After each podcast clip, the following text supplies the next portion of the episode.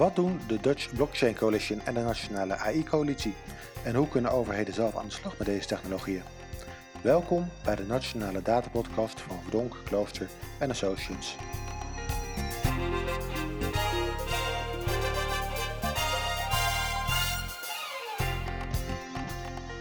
Welkom bij de Nationale Datapodcast, de podcast met inspirerende gasten en inzichten over het gebruik van data, algoritmes en artificiële intelligentie in de publieke sector. Mijn naam is Christian Vagen en mijn gast vandaag is Marloes Pomp, onder andere werkzaam voor de Dutch Blockchain Coalition en de Nederlandse AI-coalitie. Welkom. Dankjewel. Erg leuk dat je de gast wilt, wilt zijn. Uh, je werkt voor de Dutch Blockchain Coalition en voor de Nederlandse AI-coalitie, maar je doet nog veel meer volgens mij. Kun je wat meer vertellen over waar je allemaal mee bezig bent? Uh, jazeker. Um, nou, naast mijn werk voor die beide coalities, waar ik vooral verantwoordelijk ben voor de internationale strategie en samenwerking, uh, begeleid ik een heel aantal pilots binnen de overheid. Ik heb voorheen, nou, ik denk wel 35 blockchain pilots gedaan en uh, heb recent een eerste ronde met AI-pilots afgerond. En daarnaast train ik al jaren de ABD'ers, dat zijn de topambtenaren, in nieuwe technologieën. Dus mijn taak is vaak om ze bij te praten over uh, nou, wat speelt er zo al en wat kunnen ze ermee in hun eigen werk. En, en wat speelt er zo? Wat, wat zijn de belangrijke onderwerpen daarbij? Nou, dat is, vind ik wel leuk om te zien over de jaren heen. Het begon heel erg met de opkomst van sociale media. En dan ja, gaf ik eigenlijk feitelijk Twitterles. En uh, moest je uitleggen uh, wat vloggen is en dat soort dingen. En nou, volgens kwam de nadruk meer te liggen op uh, nou ja, nieuwe technologieën zoals blockchain, kunstmatige intelligentie, 5G, big data. En langzamerhand is dat eigenlijk allemaal, nou ja, de, de basis ligt er wel. Dus nu gaat het veel meer over van ja, en hoe kunnen we dat dan verantwoord toepassen? Dus ik zie over de jaar, door de jaren heen echt wel een grote verschuiving van naar echt hele ba basale kennis over wat gebeurt online, naar meer gedegen kennis over opkomende technologieën zelf, naar nu veel meer de focus op verantwoord toepassen van die uh, technologie. Ja, je ziet natuurlijk dat die technologie krijgt een enorme boom. Dat, dat, dat merken wij nu ook. Hè. We zitten namelijk niet tegenover elkaar, maar we kijken naar elkaar via een, via een beeldscherm. Ja, dat is ook veranderd. In het begin was het uh, ook een beetje één oog is koning. Ik was ook een van de weinigen die daar überhaupt mee bezig was binnen de overheid. En nu is dat gelukkig uh, totaal anders en zijn er uh, ontzettend veel mensen mee bezig. En raakt iedereen ook gewoon gewend aan het idee dat technologie iedereen raakt. En dat, dat je er dus mee moet bemoeien en dat je er iets van mag vinden. Ja, en ik kan me voorstellen dat het best een uitdaging is om dit over de bühne te, te brengen. Zeker bij zoiets complex als uh, blockchain. Nu gaan we het niet hebben over wat blockchain is, want dan zijn we makkelijk een half uur, misschien wel langer verder. Maar uh, uh, toch even stilstaan. Maar, nee, nee, even een klein stopje. Ja? Uh, blockchain wordt altijd genoemd, blockchain is zo ingewikkeld. Maar als je puur technisch gezien kijkt en de bouwsteentjes waar blockchain mee is opgebouwd, is het denk ik een van de meest eenvoudige technologieën op dit moment. dus mensen moeten zich daar ook niet door laten afschrikken als je een beetje de basis begrijpt van bijvoorbeeld cryptografie of uh, het, nou ja, databases, uh, en dan is het niet centraal, maar decentraal. En als je een beetje begrijpt van de protocollen die er gebruikt worden, is het echt heel goed te begrijpen, ook als je niet een technische achtergrond hebt. Dus uh, ik probeer wel elke keer te voorkomen dat mensen denken, oh ja, maar blockchain is iets heel ingewikkelds. Dat is niet minder, zo. Minder complex dan, dan, dan gedacht. en tegelijkertijd wel heel erg belangrijk. althans, dat, dat, dat lees ik vaak. Wat is het belang van de blockchain? Met name voor de overheid. Ja, nou, um, het belang zit hem denk ik in wat blockchain. Uh, ja, blockchain klinkt ook als één ding, dat is niet zo. Er zijn allerlei verschillende blockchains en die ja, ondersteunen weer verschillende use cases of verschillende toepassingen. Maar over het algemeen, als ik even kijk als rode draad door, uh, nou ja, wat, wat is de meerwaarde voor de overheid? Uh, blockchains voegt een stukje vertrouwen toe in ketens. En de overheid is daar eigenlijk altijd wel een speler in. Uh, of ze nou moeten verifiëren, bepaalde data, of dat ze toezicht moeten houden, of dat uh, ze, ze, hebben altijd wel een rol in die ketenprocessen. En door blockchain, een blockchain laagje, het is ook niet uh, dat het volledige ja, oplossing op blockchain gebaseerd is, maar door zo'n laagje van vertrouwen toe te voegen, ja, kun je dingen versnellen, efficiënter maken, beter maken, goedkoper maken. Een simpel voorbeeldje is bijvoorbeeld de Career Wallet, waar nu uh, heel veel bedrijven, de overheid en allerlei kennisinstellingen aan werken. Uh, dan kun je eigenlijk diploma's of trainingscertificaten op de blockchain registreren of in je wallet uh, bewaren. En jij kan dan zelf ja, bepalen aan wie je zo'n diploma of certificaat wilt tonen. Nou, dan is de rol van de overheid dat je je hebt partijen nodig die dat kunnen verifiëren. En de overheid is een van die ja, vertrouwde partners in zo'n keten. Um, en doordat een overheid meedoet, kun je wel zorgen dat mensen uh, ja, die eigen data zelf tot hun beschikking hebben. En dat, ze, nou, dat kan dus weer arbeidsmobiliteit vergroten of het kan je helpen bij het levenslang ontwikkelen. Dus um, ja, het is nooit een blockchain stuk maar een stukje van de oplossing. Mm -hmm. Maar ik denk juist voor de overheid een hele interessante, omdat ja, in alle blockchain-oplossingen zij wel een, ergens om de hoek komen kijken.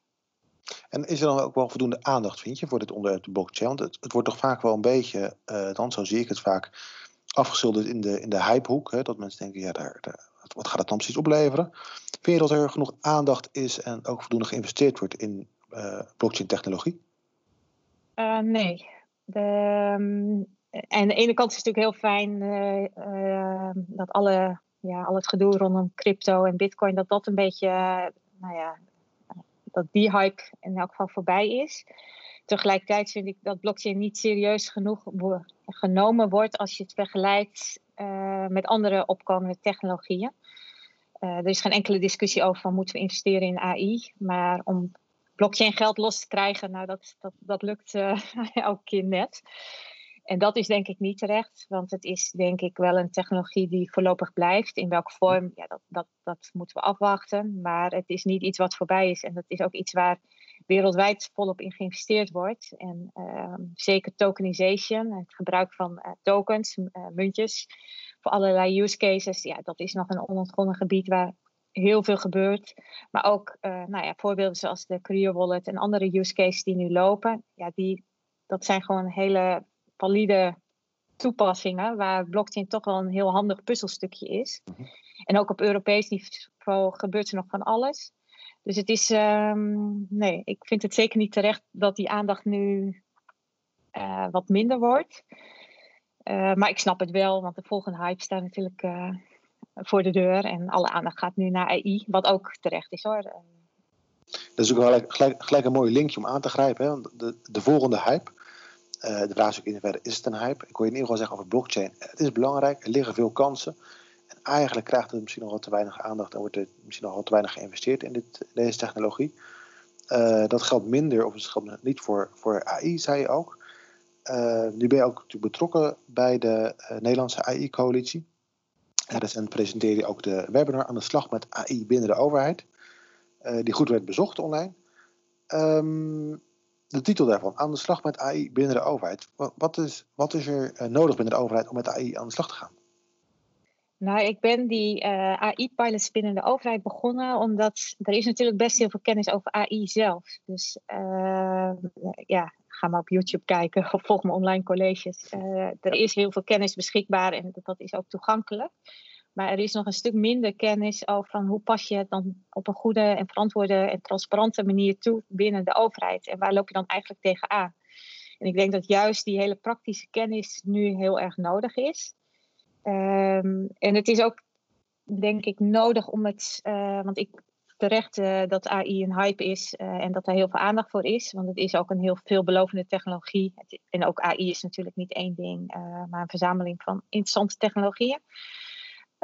Alleen de verwachtingen zijn ook ontzettend hoog. En door zelf aan de slag te gaan met concrete projecten, pilots, kom je erachter dat het nog niet zo makkelijk is. En dat soms de, ja, de realiteit, dat dat ja, dat dat nog best wel lastig is. Alleen al om aan je data te komen, maar ook om gewoon een AI, uh, goede AI-toepassing uh, te implementeren. Dat is echt nog best wel ingewikkeld. Dus het is denk ik ook handig om die AI-pilots te doen om een beetje een realistisch beeld te krijgen van wat kan er nu op korte termijn en waar werken we toe, uh, naartoe op wat ja, middellange of lange termijn en wat voor investeringen moet je dan nog doen. Bijvoorbeeld, uh, veel projecten lopen stuk op de Nederlandse taal. Dat AI nog niet goed genoeg geschikt is voor de Nederlandse taal.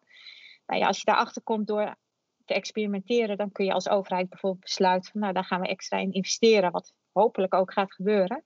Mhm. Maar je hebt wel echt die ervaring en die toegepaste kennis nodig om betere keuzes te maken, maar ook om realistischere verwachtingen te krijgen. Want uh, ja, AI kan ontzettend veel, maar ga het maar eens doen. Wat, precies. Je zegt terecht, AI is niet één ding. Dat is ook een verzameling allerlei technieken die eronder zit. Nu heb je veel uh, ervaring met allerlei pilots binnen, uh, binnen de overheid. Uh, waar geëxperimenteerd wordt om toch te, kijken wat, wat is het nou eigenlijk en wat kunnen we ermee. Wat zijn volgens jou de belangrijkste lessen die geleerd zijn bij die pilots? Um, nou, wat ik uh, probeer te doen elke keer is door overheden in een groepje aan het werk te laten, kan iedereen een klein stukje uitzoeken en heb je met elkaar dus versneld een heleboel kennis. En dit keer lag de focus op, nou, eerst maar gewoon eens beginnen. Van hoe richt je eigenlijk goed zo'n AI-pilot of een data science project in? waar begint het mee? Welke stappen moet je doorlopen?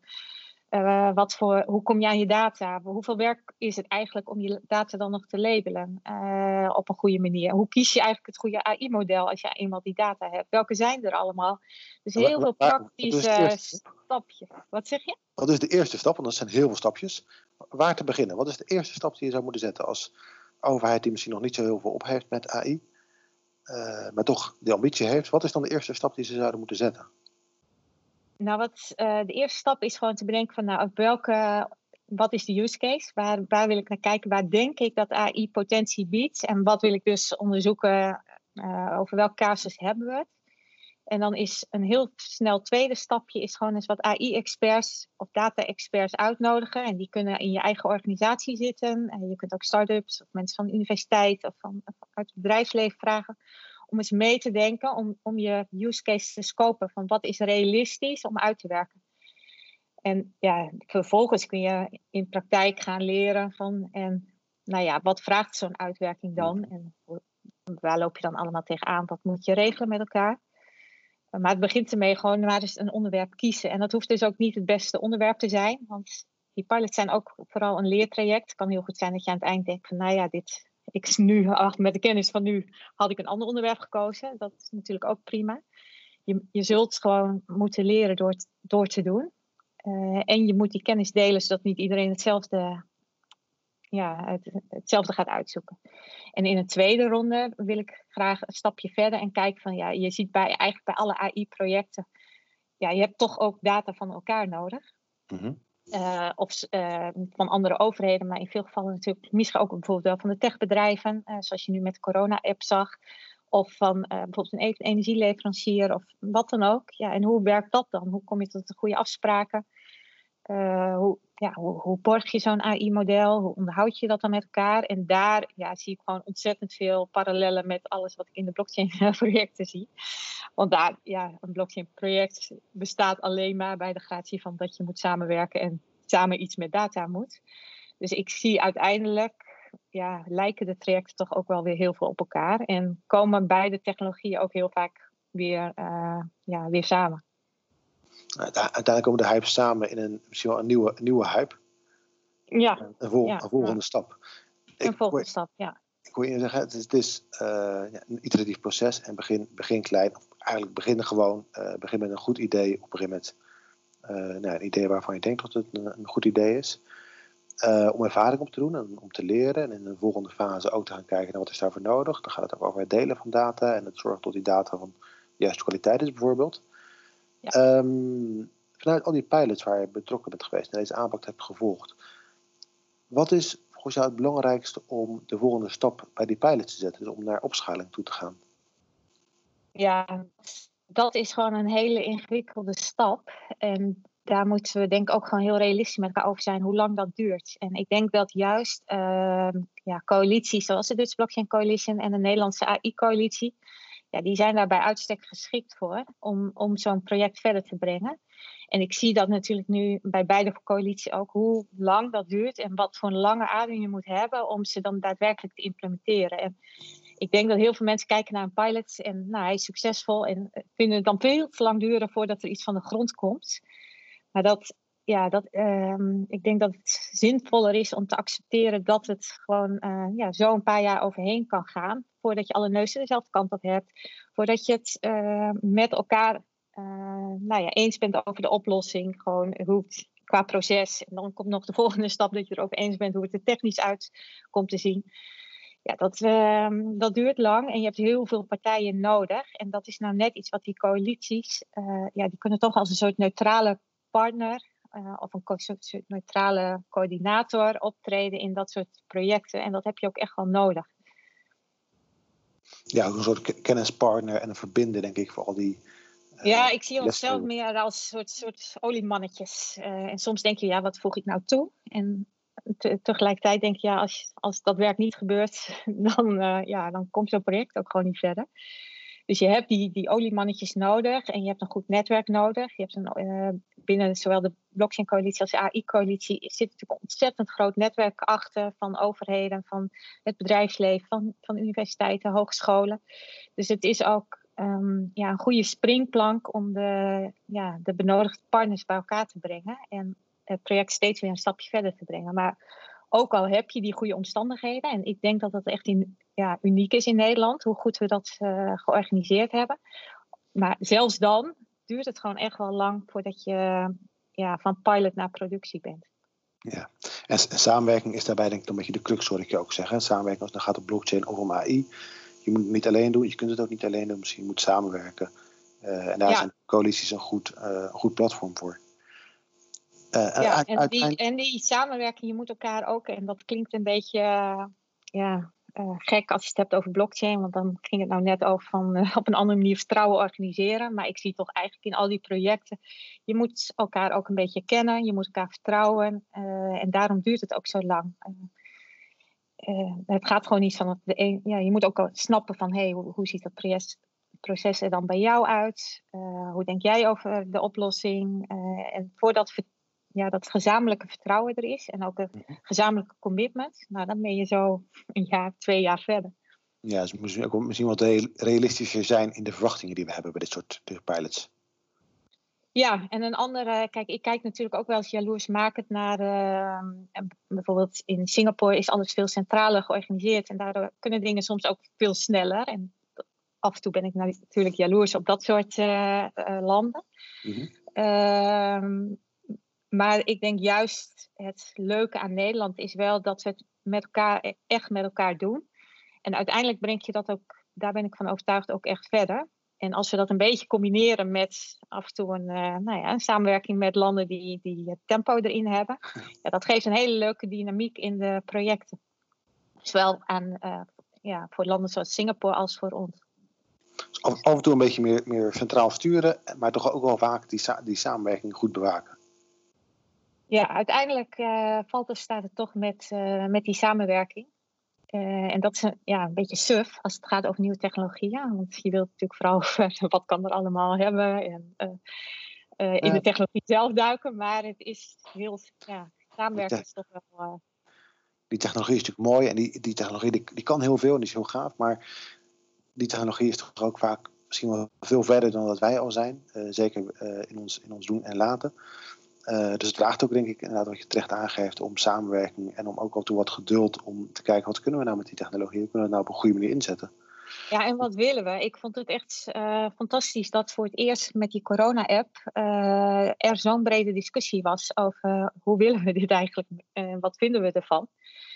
En dat hebben we volgens mij nog niet eerder gezien. En wat ook denk ik een hele positieve ontwikkeling is, is dat binnen techbedrijven, maar ook binnen uh, overheidsorganisaties, techneuten ook zelf die discussie beginnen te voeren en ook openlijk. Uh, en dat is denk ik precies wat we nodig hebben, dat dat debat gewoon veel sterker gevoerd wordt. Um, en daar hebben we ook de techneuten zelf voor nodig. En het is ook goed dat die zelf met elkaar nu in gesprek gaan over wat vinden we, hoe willen we het eigenlijk met hm. elkaar en uh, wat voor samenleving willen we. En dat is, ja, denk ik een van de eerste, nou ja, pluspunten die we door die versnelde digitalisering die nu plaatsvindt, uh, ja, die we nu zien. Ja, de discussie komt steeds meer op gang. Wat willen we eigenlijk en wat, met welk doel gaan we überhaupt technologie inzetten? En vinden we dat doel ook, mag het niet alleen, maar vinden we het ook gewenst? Eh, of, of eh, dienen we het publiek belang? En dan moet ik ook even denken aan een, een citaat wat ik van jou tegenkwam online in de voorbereiding van deze podcast. waarin staat dat je overtuigd bent dat overheden toch vaak aan het begin staan van revolutionaire innovaties, maar tegelijkertijd nog onvoldoende in staat zijn om te waarborgen dat die innovaties ook het, echt het publiek belang dienen. Um, kun je aangeven, hoe, hoe komt dat? Ja, ik vind het een, uh, de uitspraak doen is makkelijker dan uh, analyseren hoe dat komt. Ik weet ook niet of ik het antwoord heb, uh, maar ik denk dat een van de dingen die meespeelt is ehm, dat het implementeren dus ook zo lastig is. En um, om het dan op een goede manier in te zetten, die technologie. een simpel voorbeeldje is bijvoorbeeld ehm, de Bill of Lading. Dat is een project tussen Rotterdam en haven Singapore.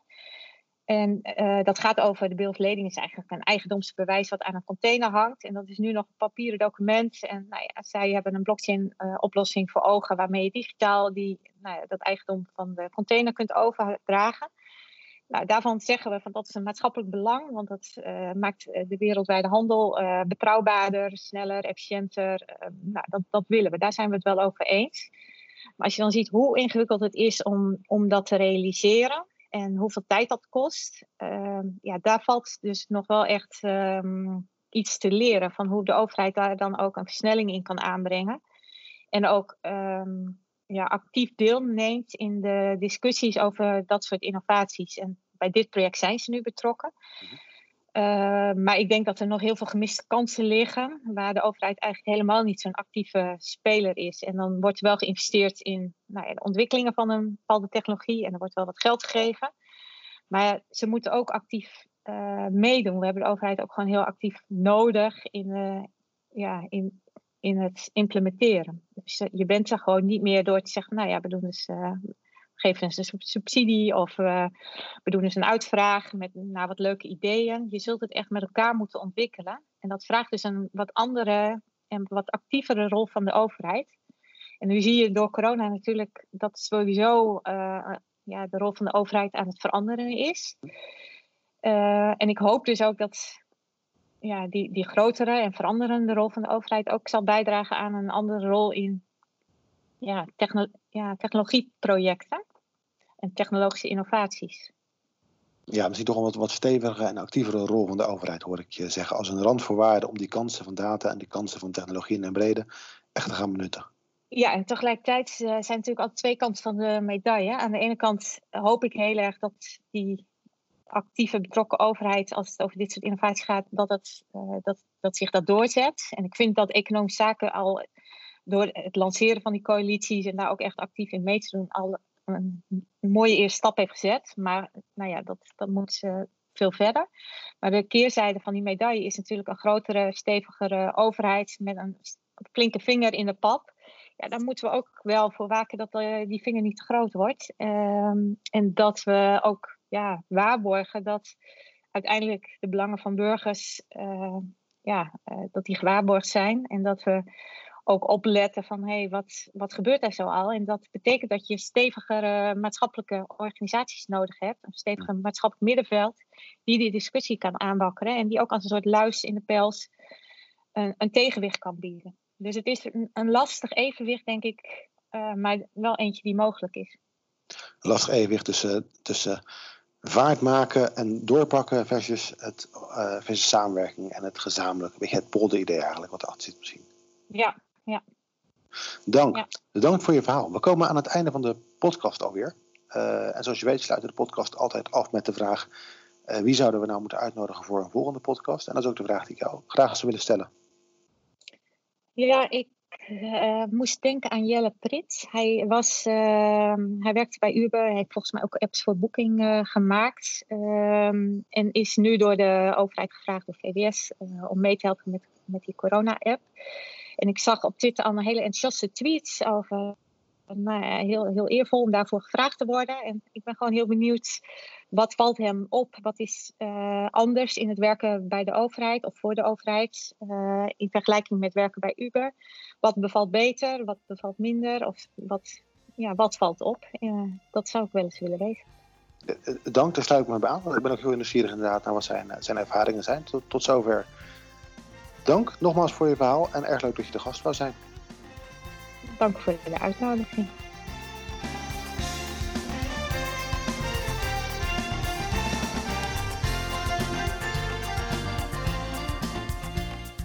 Hiermee zijn we aan het eind gekomen van deze aflevering van de Nationale Data Podcast. Bedankt voor het luisteren. Abonneren of terugluisteren van alle afleveringen van de Nationale Data Podcast kan via iTunes, Spotify of je favoriete podcast app. Tot een volgende keer.